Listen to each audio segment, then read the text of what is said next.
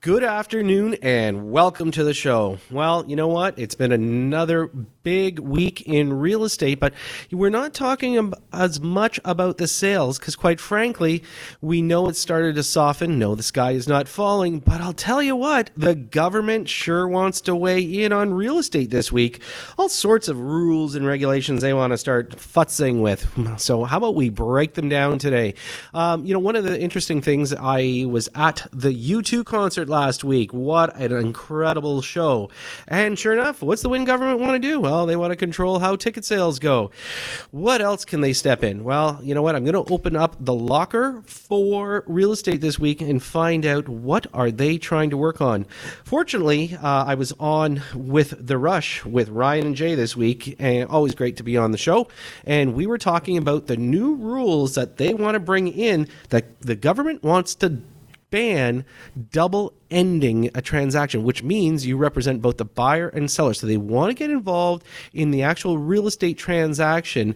And I have to tell you, I'm actually a believer in this new rule. I believe that it's really tough for a realtor to represent both a buyer and a seller. So this is one of those things that I'm not necessarily convinced that it's the Wynn government getting involved, where I actually think it's all the powers to be that are getting involved. You're going to hear some acronyms in the news for the next little while. You're going to hear REBA, you're going to hear ARIA, you're going to hear CREA, you're going to hear RECO, you're going to hear TREB. Well, to break it down and make those into English, it's the Real Estate Business Brokers Act. That is the rules and regulations that realtors have to follow. Of course, ARIA, Ontario Real Estate Association. We've got CREA, the Canadian Real Estate Association. RECO, which is the Real Estate Council of Ontario. They were our guest the other week and are going to be returning soon, so we could talk more about how they govern realtors and when they go off the rails. And TREB, Toronto Real Estate Board. So there's a lot of people that want to weigh into this, and all of a sudden now, after all of these years, everybody wants to change the rules. Why is that? Why is it that everybody wants to jump in on it? Well, when I was talking to Ryan and Jay this week, one of the things, of course, that we have to bring up is what is good for the consumer. Well, representation is very, very key in a real estate transaction. And how can you wear the hat for both a buyer and seller? Almost impossible, in my opinion. I don't think that you can do it and truly get the best deal for the buyer and then get the best deal for the seller. And one of the things that a lot of realtors promise is that if they're going to do both ends of a transaction, they're going to cut their commissions. So I'm going to pick on $1 million price tag, because let's analyze this. It makes more sense to understand the numbers than it does actually, sitting there saying, okay, who's representing who? So if we take a look at, a lot of realtors will promise at reducing their commissions by 1 or 2% when they double-end a deal. That sounds like a lot of money, $20,000, anywhere between $10,000 and $20,000 on a $1 million transaction. You know what? It is a lot of money. But the real question is, in negotiation, could have the buyer gotten a better deal by getting a better price, maybe $30,000 less?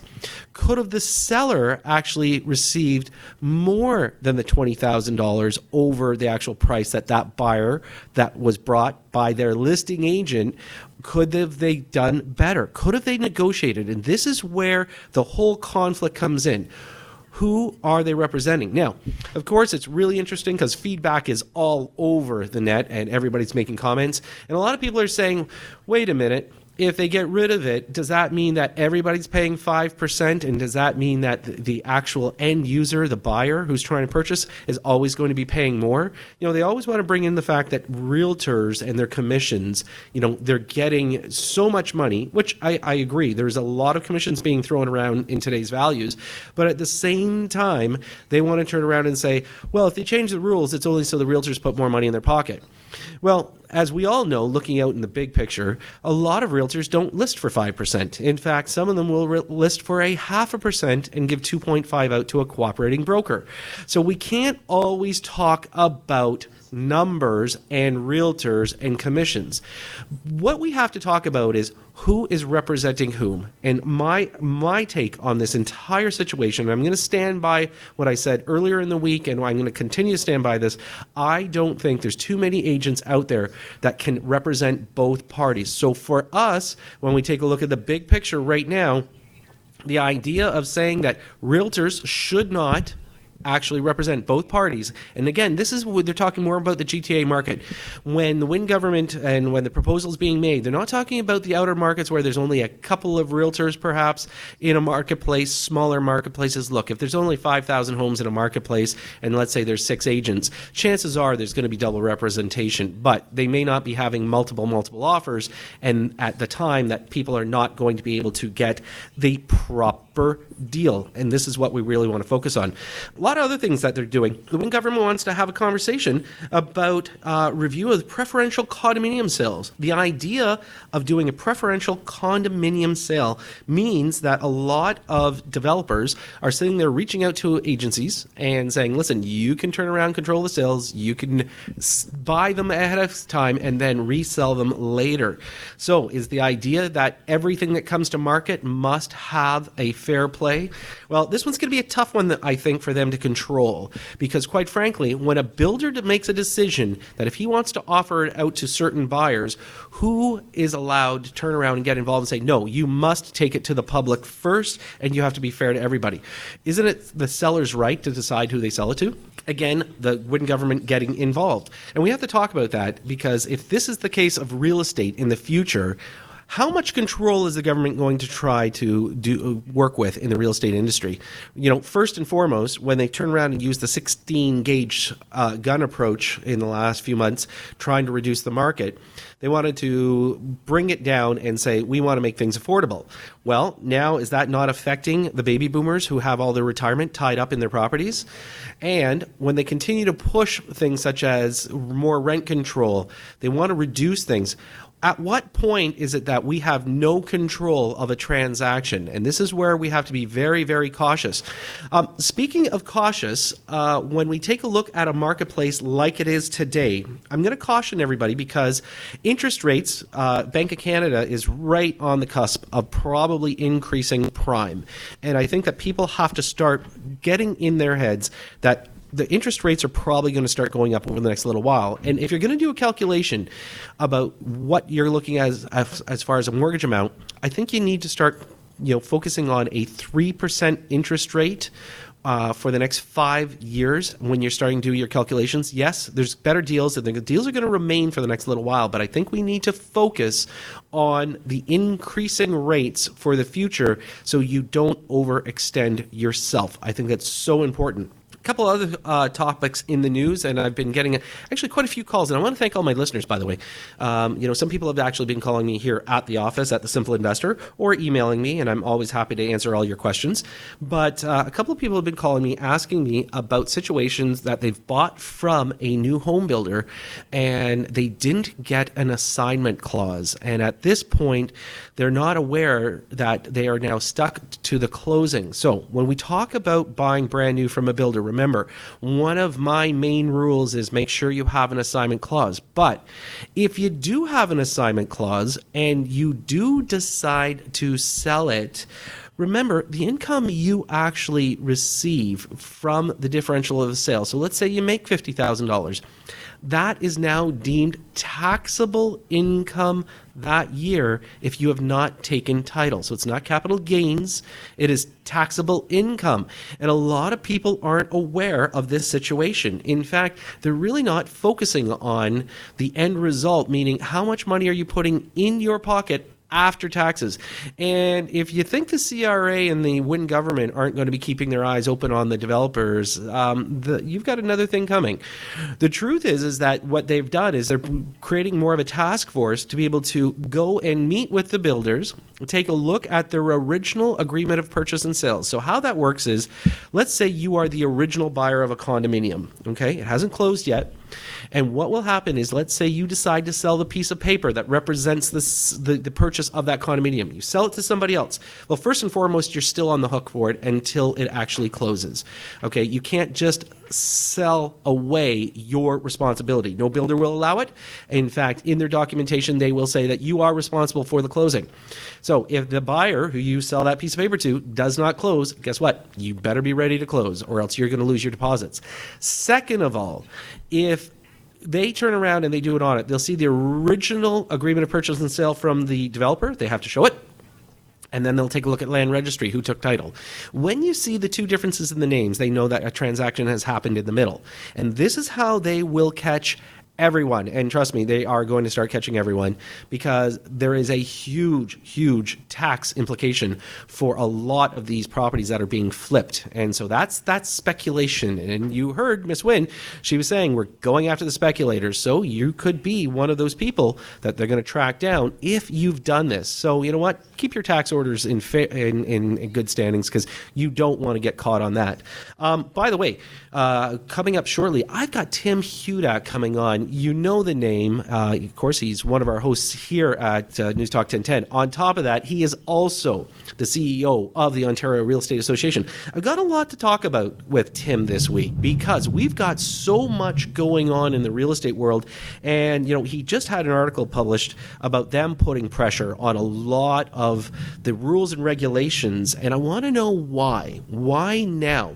Now, I'm pretty sure it's because Tim is now at the helm and he's really going to be pushing it. But at the end of the day, why is it now that everybody wants to get the rules, you know, updated? Why didn't we do this a year or two ago? I'm kind of curious. In fact, I'm also curious why the Wynn government wasn't doing anything until now. Is that because we've got, what, maybe an election coming up? I'm pretty sure there's a lot of that motivation that is pushing the Ontario government, currently run by the Liberals, to be doing more than their share of affecting the actual real estate market. So we've got lots coming up this hour. Again, make sure you stay tuned. And if you want to reach me, you can always reach me at info@thesimpleinvestor.com. And we've got more coming up after this. And welcome back. Hey, listen, have you ever thought of renovating a home, perhaps knocking yours down, putting up a brand new one? Well, you know, one of the things I like to do is obviously bring in an expert. You've heard my next guest several times here on the show, but this time we're going to just talk contractor. And I want to welcome in Giancarlo Sofinas, and he is from Fairside Homes. And Giancarlo, welcome back to the show. Thank you, Todd. Always a pleasure. You know, always great to have you on. And I have to tell you that, you know, I wanted to bring you on because what I've recognized as you as a guest in the past, that, you know, you just tell it how it is. And, you know, it's kind of funny because a lot of times people think of contractors like they think of realtors. Okay. You know, they're always reaching for their pocket, their wallet to make sure it's still there. Okay.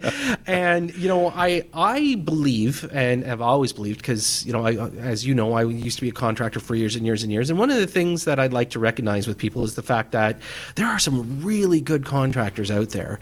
Of course, there's people that hurt the industry, as realtors do the same thing, because some great realtors, but you got the schmarmy ones out there that are making a bad name for us.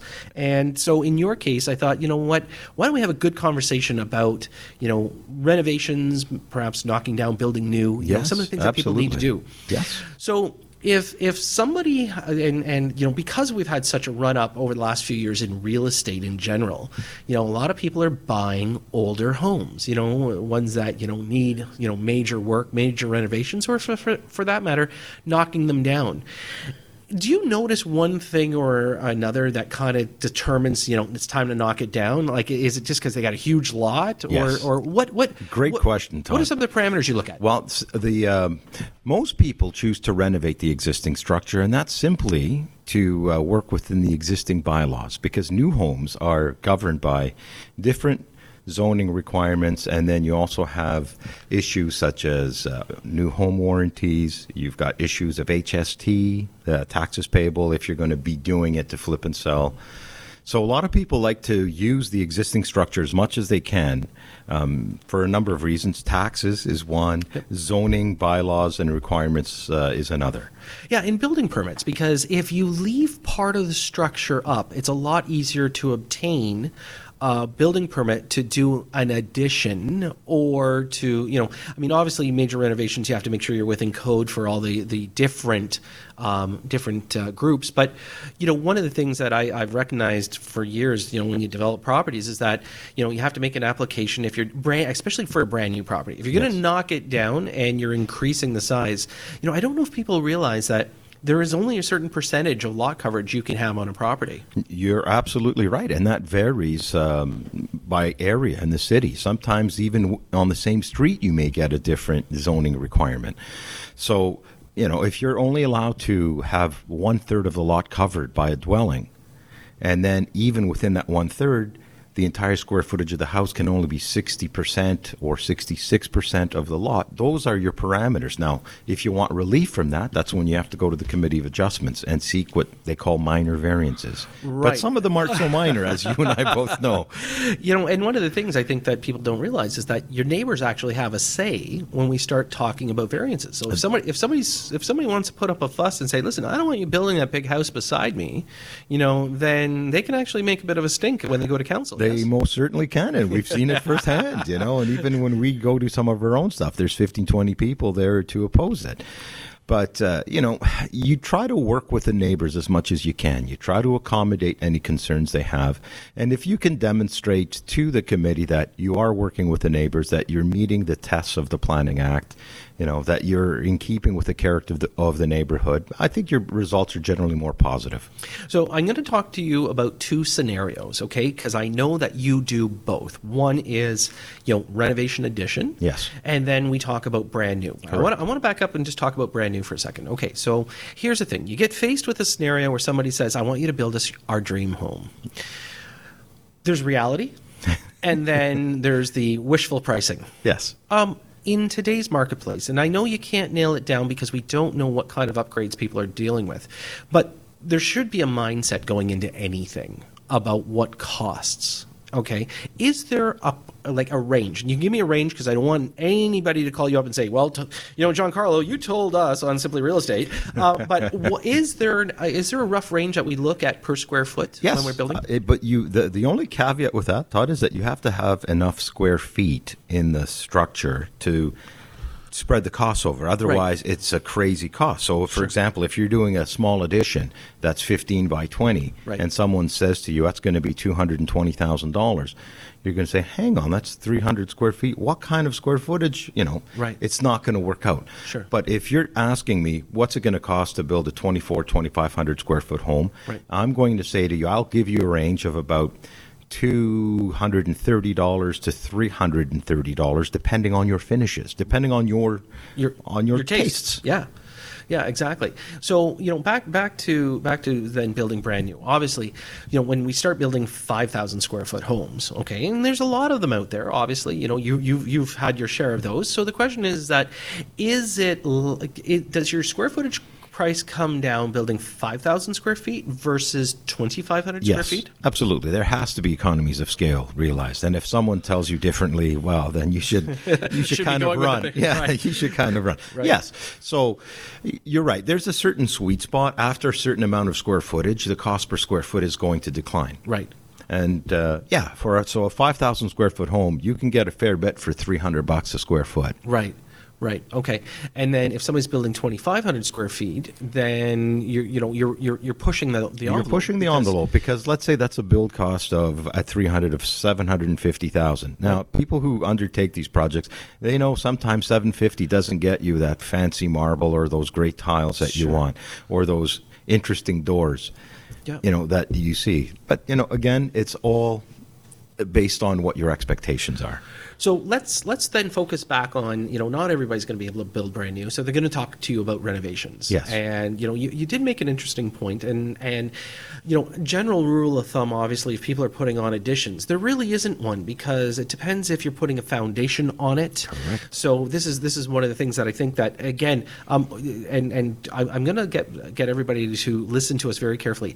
I would like everybody to get a pen out, piece of paper, and and shortly, before we go to break, I want you to be able to tell everybody how to reach you, because that way they can reach out to you. But when we take a look at it, you know, can people do, you know, modest renovations in an affordable range, or is it like immediately as soon as you start breaking foundation and breaking walls down, you know, there's $100,000 barrier? No, you can. And that's again a great point, Todd. I want to dispel the notion that the minute you start doing renovations, it's going to be a huge undertaking. There are some renovations that can be affected for a reasonable cost. All depends on what you want to do. You can certainly, give your kitchen a facelift or renovate it, your bathrooms, and you don't have to break the bank to do that. Again, be smart. That's where a value of a good contractor comes in.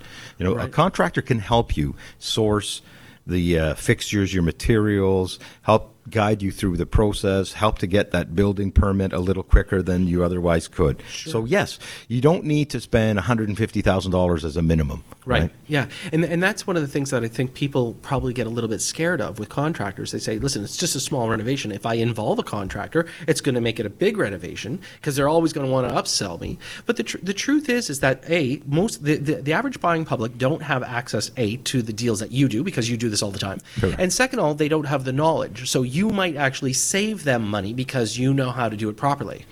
We'd like to think so. You know, some people come to us with some pretty far-fetched ideas, expensive ideas. Right. You know, we could do it, but it's going to be at a substantial cost, and we give them alternatives to that. Alternatives in terms of techniques, in terms of building materials to be used to affect the desired look they're going for. Right.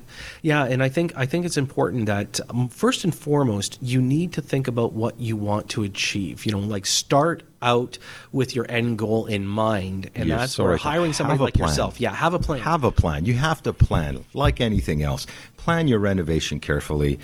You know, we have seminars at Build, the industry association I'm at, that speak to the 5 essential steps of a successful renovation. So, you know, follow that. It's on our website. Go to the website at build.ca or renomark.ca, and you could see it there. It's, again, common sense, but common sense, as we both know, isn't so common.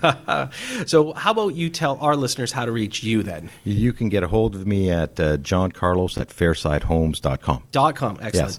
And the number is 416-721-2224.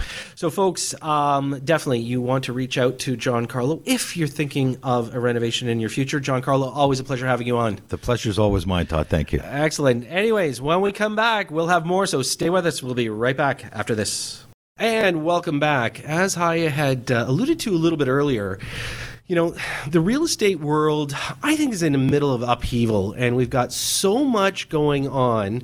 And instead of me always venting my spleen, as most of you know I do each week, one of our top guests here at Simply Real Estate is Mr. Tim Hudak, and he is CEO of Ontario Real Estate Association. And Tim, great to have you back. Good to see you, Todd. I think it's like my number 4 appearance on your show. I think so. Yeah. Kind of like Alec Baldwin on Saturday Night Live. But I won't do my Trump. It's not very good. You did a trumpet here? Wow, you know, since you and I last talked, there has been so much going on in the real estate world. You know, later in the hour, I want to talk to you about, obviously, the market itself, but, you know, the government, you know, they seem to be stepping in it. You know, you and I have not actually spoken, I think, since I call it the 16-gauge shotgun approach that they implemented in the real estate world. Right. What do you think? Is a lot of stuff working, or did they just kind of just throw anything at the wall to see if it would stick? Well, I think for the most part, there's a psychological impact on the marketplace. And I think there's no doubt that across the Greater Golden Horseshoe, it's a bit of a breather in the marketplace. A lot of the realtors I talk to say it's returning more towards a balanced market. It's how they describe it. And there's one that I'm particularly very concerned about. So I don't think it was like throwing stuff against the wall. They did interact with us, like, you know, from the Ontario Real Estate Association with our president, Terry Cardarelli, and John Odie, our governance chair. We had about 16 meetings with the premier and the finance minister, gave them our advice. We think ultimately the best solution here is to get more supply in the marketplace, right, more listings. That's good to make sure that we maintain the value in our homes, but we give our kids our chance to get a place that they can afford, the next generation. And they listen. They're moving on the supply front. We'll push them to go a little further, but there's been a lot of progress. On the demand side, I think what impacted was that a lot of buyers then started saying, well, the government's acted, so let's see how this plays out in the marketplace. A lot more listings came on in the Greater Golden Horseshoe in response to higher prices. Yeah. So sellers were saying, okay, maybe it's time now to make a move, and buyers being a bit more cautious. If our pattern follows Vancouver, I'd expect demand to ramp up again with a bit of a lag, and we'll probably back into higher prices, 6-8 months down the road. Sure, yeah, that makes a lot of sense. Now, you touched on a couple of things, and I appreciate you sharing this stuff with us, because I don't know if many people thought that the provincial government put that much thought into their approach, because from a public's perspective, it seemed like a knee-jerk reaction. It was just, everything's going to happen now, and here it all is. So you had your instantaneous taxation on foreign buyers, and then very short time period, you had them stepping into rent control, April 20th. And so there wasn't a lot of distance there. And you and I talked last year, actually, when the provincial government in BC implemented a buyer's tax like they did here. And it was very quick. It was 2 weeks, though. There was kind of like a warning shot. Everybody had to get going. That didn't happen here. It was just, next day it's implemented. Anything that happens, you're going to be paid a buyer's tax.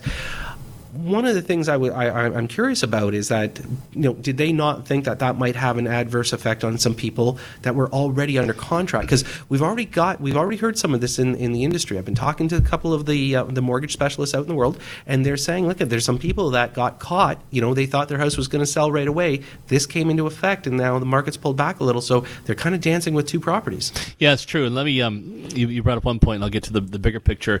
The one issue that, the Ontario realtors are very concerned about was the new rent controls. You mentioned that, and I said earlier on, there's one that we're very concerned about, because I think that's a permanent negative impact. There's a lot of mom and pop investors that'll have a property too. Sure. They're, mom and pop landlords, and when you cap the increase they can get and then put that big burden on their backs of the Landlord-Tenant Act, which is imbalanced against landlords and owners. Sure. I think you're going to see fewer rental houses come into the market as a result, fewer rental condos, and that's not good for people looking for choice. Yep. And the last thing I'd say on the bigger picture, I think their goal was to try to get that delicate balance of taking some of the heat out of the market, still allow it to move forward, not take away people's value that have already invested, but to try to slow down the accelerants. And governments are never really good at that kind of delicate planning. In Vancouver, you saw a big drop-off in the number of people that were in the market, and then prices came back over time. Yeah, you touched on something there where you said, make affordability for some of these new buyers. I struggle with that because it's kind of an adverse effect to the people, and I'll call them our baby boomers.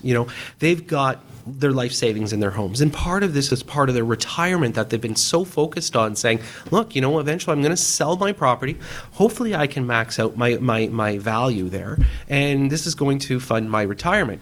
Well, if we are being forced to bring our prices backwards a little, and I understand, kids coming into the new market, and I have to be careful where I say kids, but the millennials, the younger ones, if we start looking at that and say, okay, listen, let's make it affordable for them.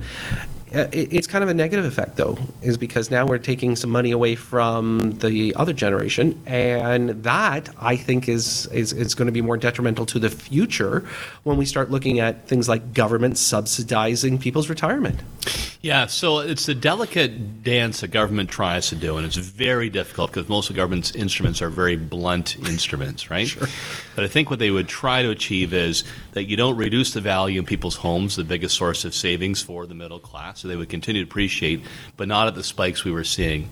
But what we kept bringing to the table as the Ontario Real Estate Association on behalf of Ontario's 70,000 realtors is the best thing to do is bring more supply into the marketplace. So we had seen a dramatic reduction of listings, and we're not building new homes anywhere near like we used to keep up with population growth. Sure. Millennials trying to move out of mom and dad's houses or immigration.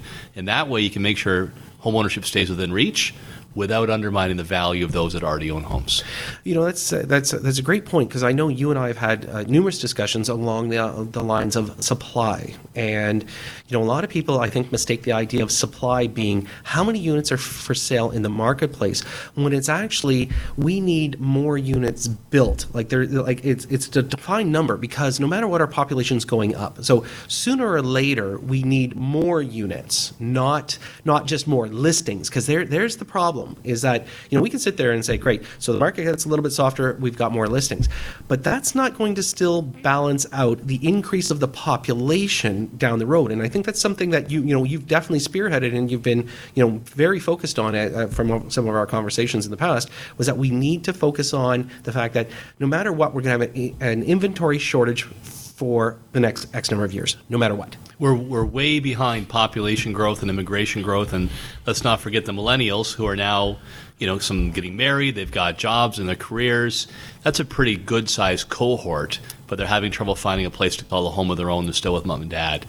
And when you saw the number of new homes being built drop from anywhere like 17,000 10 years ago to under 1,000 a month in 2017, that's just not keeping up with the time. So when you build a new home and say a couple of kids move into that new home, they free up the starter home for somebody else. Sure. Problem is we're not doing enough of that, and that's the big solution we need to find around affordability while maintaining the value of people's existing homes. There was a study out that was saying that a lot of the baby boomer generation needs to move out of their house because there's not enough people in their properties. I kind of take exception to that. It's sort of like you're telling your parents you better move out because 5 people should live in the house, not 2. That's one of those things that, despite the fact that, realistically you can't do that, we, again, going back to our inventory issue, and, you and I have lots to talk about today, but the inventory issue, I think, is going to be the mainstay here in Ontario for years to come. I think this is one that has to get solved. Yeah, we recently hosted a summit in conjunction with the Ontario Home Builders and FRPO, the Federation of Rental Providers of Ontario.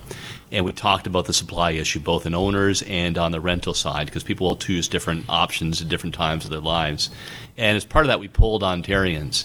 And Todd, over 80% of Ontarians said that they believe that home affordability, property ownership is going to be a major issue in the next campaign, and it was well over 90% for millennials. Really, no surprise. Yeah, and I think that, and I have to be cautious because I know you're an ex-politician, but I believe that a lot of what just happened is also in anticipation of the upcoming election next year. Oh, you call me recovering politician, might be even an ex-politician. Oh yeah, for sure, and that's why we've been in there quite a bit trying to get good ideas on the table around supply, because they'll be thinking even more about it as we get closer to a June election, there's no doubt. And a big thing that happened in British Columbia, that was a long-standing government, wasn't as popular as they wanted to be, and they're only months out from an election campaign. That's always the risk. Yeah, of course. Hey, listen, Tim, I'd like you to stay put. When we come back, I definitely want to talk more, because you and I have a lot to talk about, actually, about the inner workings of real estate and some of the things that you're actually having happen in the next little while. So. Outstanding. Excellent. So, folks, staying put. Excellent. Folks, we'll be right back with Tim Hudak. He is CEO of Ontario Real Estate Association, so stay with us. We'll be right back after this. And welcome back. If you're just tuning in, my guest this hour is Mr. Tim Hudak. He is CEO of the Ontario Real Estate Association. You know Tim also as one of our great hosts here at News Talk 1010. And Tim, just before the break, you and I were talking about supply. And, there is definitely a difference between the number of listings versus supply. Because supply is, we put supply and population in the same ratio, not just listings. But a lot of new stuff coming up. You've been in the news a lot, by the way. I've been following it, obviously. Good, bad, or ugly? Well, all of it. And I'll explain some of it. I was on with Ryan and Jay this week, and one of the questions that popped up, of course, is the fact that we've got a lot going on, and right now the government is thinking of, and part of your suggestion was the idea of double ending, the representing both the buyer and seller, and that there needs to be some changes here. And one of the things that if some of our listeners aren't aware, I spent 25 years in real estate, and I have to tell you, the hardest thing anybody can do is represent both buyer and seller in a transaction, even in a friendly situation without competing offers. Now, all of a sudden, you've got a run-up of the economy and the real estate world the way we have, multiple offers. I mean, heck, if you've got 75 offers, how can you represent one of them if you're the listing agent? And so, you've put that in the forefront. I don't know if everybody knows how these changes actually can occur. Okay. So that's a great question. So when I was hired as CEO of the Ontario Real Estate Association back for December, There's really two big marching orders. Number one was to raise the profile of our association. You kind of say we're in the media more often, we're getting more meetings with government and having more influence on policy, and I feel good about that. The second one they wanted is they wanted a review of the Real Estate and Business Brokers Act. That's the foundation REBA. Legislation, exactly. Known as REBA to the real estate community or general listeners. It's the rules that govern the profession, because it hasn't been looked at since 2002. Yeah. And the world's changed tremendously in those years, with its prices, the use of technology, the sophistication of consumers. And I'm really happy that we now have that on the table. The government listened to our advice. We focused on three things. Raising the bar when it comes to education and continuing education for realtors, modernizing our code of ethics, the rules that govern how we interact as realtors and with the public, and third, making sure there's a good cop in the system for those few that break the rules and take advantage of people to throw the book at them. Sure. And I've always been impressed by how realtors, they're working hard, believe in their consumers, are out for people. They really get mad when they see some of the few in the profession that break those rules. One of the items the government said on the table is on this double ending of multiple representation. And a view we need to be careful about is let's not say that the Toronto market, the hot Toronto market of the spring, is a reality for Toronto all the time or the province as a whole. Let's make sure we have the right long-term perspective here. Yeah, and the nice thing is that when we talk about OREA, that's the Ontario Real Estate Association, not TREB being Toronto Real Estate Board or any of the very focused geographical areas. But in general, because of the changes in technology, and I watched, I come from the days when at first and foremost, you couldn't fax an offer, you couldn't email an offer, there was no email, but when you had an offer, you had to actually print 6 copies, and everybody had to initial sign all 6 copies, every single change. So, people would always say, why are realtors at the house till midnight? Well, because we had to sign so much paper. You look far younger than that. You were the pre-email era. Yeah, holy smokes. Yeah, it was something, I got to tell you. But, at the end of the day, now that we've seen this advance, one of the biggest concerns, of course, is put a level playing field for both the consumers. Being a buyer and a seller, the seller obviously wants the highest price. Then we talk about the buyer, and they obviously want the best deal. One of the things, and we heard this, we got a bunch of feedback because when we were with our show here, one of the things is that the consumers are saying, well, one of the reasons why they're pushing to be able to separate the two, because everybody thinks that it's because of the negotiability of commissions. See, realtors will turn around, they don't have to say this, but they'll say, I'll give you a better deal if I do the deal with both sides myself. And that's not the law, and I don't think our consumers understand that when you sign your listing agreement, and if, let's say, whatever commission it is that you sign, and you pay out one to the buyer agent and one to being the listing agent, when you take those two, it doesn't have to be negotiable. That is a personal decision by a realtor. It's not the law. Right. And now what we've got a lot of people saying, well, if you guys are taking away that ability, it's only because you want to put more money in the pocket of the realtor. And it's like, hang on. Actually, it's a focal point to put more money and be fair to both parties in the transaction. Do you agree? Yeah, exactly. And it has nothing to do with the income side. It's about what's in the best interests of consumers to get the best advice. And this came into focus during a marketplace story last year, which was around both a competitive bidding situation of multiple bids, and you had the multi-representation issue. The important thing, though, too, not to lose sight of, so I was in Pembroke a couple of days ago, and I've been traveling around the province in my job. Not every market is Toronto, right? And a lot of the listeners out there live in other communities. And at the same time, they may have a realtor they want to work with who's an expert in that particular geography or that field, or that they've got the special relationship with. As in Pembroke, they're saying there's only one person that knows that town and sells the real estate there. Sure. So you need to find the right balance between giving the consumer the right to choose the realtor they want to work with, and making sure that there's good, strong ethics and understanding, and there's an agreement on both sides. If the realtor is on both sides of the deal, that there's consent, understanding what that means, and there's no conflict of interest. That marketplace issue that you talked about, it was interesting because they also went down to Australia, and I don't know if you caught the part about the auction. Yes. And I have to tell you, in a multiple offer situation, I've always been an advocate of the auction style, because a lot of people are struggling, and especially if again, Toronto is not necessarily the whole real estate world in itself, but for us it is right now. And when we focus on this, the idea of an auction-style offering system might work because it's full disclosure. Everybody's right there saying, this is what I'm willing to pay, this is what I'm willing to pay. You know, nobody can turn around and say bait and switch because, again, with some of these issues that have come up, there have been issues where somebody did the, you know, you need to pay $100,000 more. Why? Well, that's how you're going to get it. They didn't need to. And so there's been a few unscrupulous agents out there, and they've been creating some problems. Yeah, it's an interesting question. I think about it through my own eyes and experience. And I'll add to my last point, too. Like, sometimes in parts outside of Toronto, where you might have a dozen bids or more, others just want to sell the property. Yeah. And in some places, it's 5-6 months for a property turnover or more. So, you know, we got to make sure we have something that's going to work for the province as a whole and not a one-size-fits-all. On your point, so that's allowed today under the law, the notion of a public option. Some people take it, but a lot of people don't take it. So here's the other side of the coin. I don't think you should force people into that. Give them the choice of the model we have now, yep, or if they want to do a public auction, they can do that. For Deb and I, we sold a house in Toronto recently, and I just, the notion of like Australia with all the buyers and then the noisy neighbors coming and saying, you know, what's going on here, stay in the sure front lawn.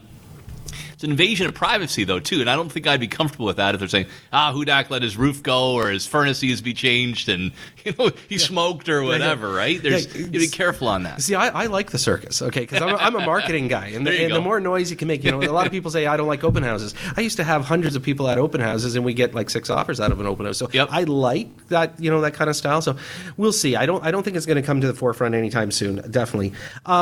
You know, there's lots that we can talk about, but more importantly, you know, who should be controlling these rules? So, you know, you have REBA, you've got RECO as the police, and, you know, unfortunately, they're always the afterthought. When you talk about the Real Estate Council of Ontario, they're the ones who bring down the hammer on realtors when they cross a line, typically, or they try to make a judgment call if the public have been harmed and the realtor didn't follow the, you know, the proper rules and regulations.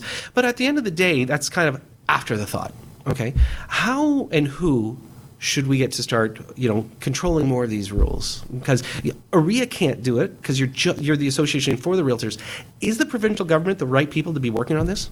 Well, ultimately, they're the ones that have to pass laws. That's the way things work. But we've got a lot of responsibility ourselves as realtors to bring good ideas to the table. And when I travel in the province, I hear that all the time about raising the standards for those bad apples that are there. People want them to crack down to get them out of the system and make sure education system is more practical. Some of the examples that I hear, I'm always of the theory that it's hard to score a goal from your end of the ice.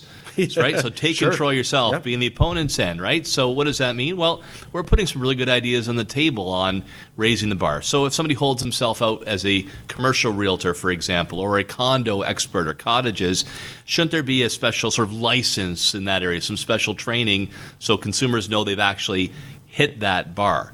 There's an issue around escalation clauses, which we see as an anti-consumer initiative. It can ratchet prices up, and it causes the realtors to break the privacy of bidders by putting that out there. There's another example. And, you know, the realtors will go through the realtor school, the college, but it's a lot of book learning. And then on the job, you learn about negotiations and getting to know people and developing your network. What if we injected that earlier on so then when they come out of the college, they've got more of the hands-on practical knowledge on how to do a deal? So that's how we got the puck at their end of the ice, putting those ideas on the table, and hopefully they'll listen. Just a quick note. So ARIA will soon no longer be the educators as of 2019, if I'm not mistaken. Yeah, the last students, new ones come in 2019, the last graduates 2020. 2020, okay. Any advice for the new people taking over? Well, listen, it's a great profession. You got to work your tail off. You know, you're sort of seven days a week. You got to be a people person and hustle. But it's tremendously rewarding, and I just love the smile on the face of realtors when they tell me the story about helping that family get their first home, for example. So it's very rewarding. So Art will continue to deliver the education until 2020, and then a new provider takes over at that point. And I see our job then at ARIA as being sort of the watchdogs to make sure we continue to raise the bar in education. Yeah, excellent. Listen, Tim, always a pleasure having you here. Greatly appreciate you coming in. And we'll definitely be in touch, and we'll watch this market. Thank you, Todd. Good seeing you. Thank you again for having me on the program. Yeah, no problem. Folks, that was Mr. Tim Hudak, CEO of Ontario Real Estate Association. Hey, listen, I want to thank everybody for tuning in this week, and especially having Tim here as my guest, and keeping everything simple. So remember, next week I'm back. And I call them the three amigos, the past, the present, and the future president of ARIA will be joining me. So you don't want to miss that. We've got a lot to talk about next week. I'm your host, Todd C. Slater. Thanks for tuning in, and we'll talk to you next week.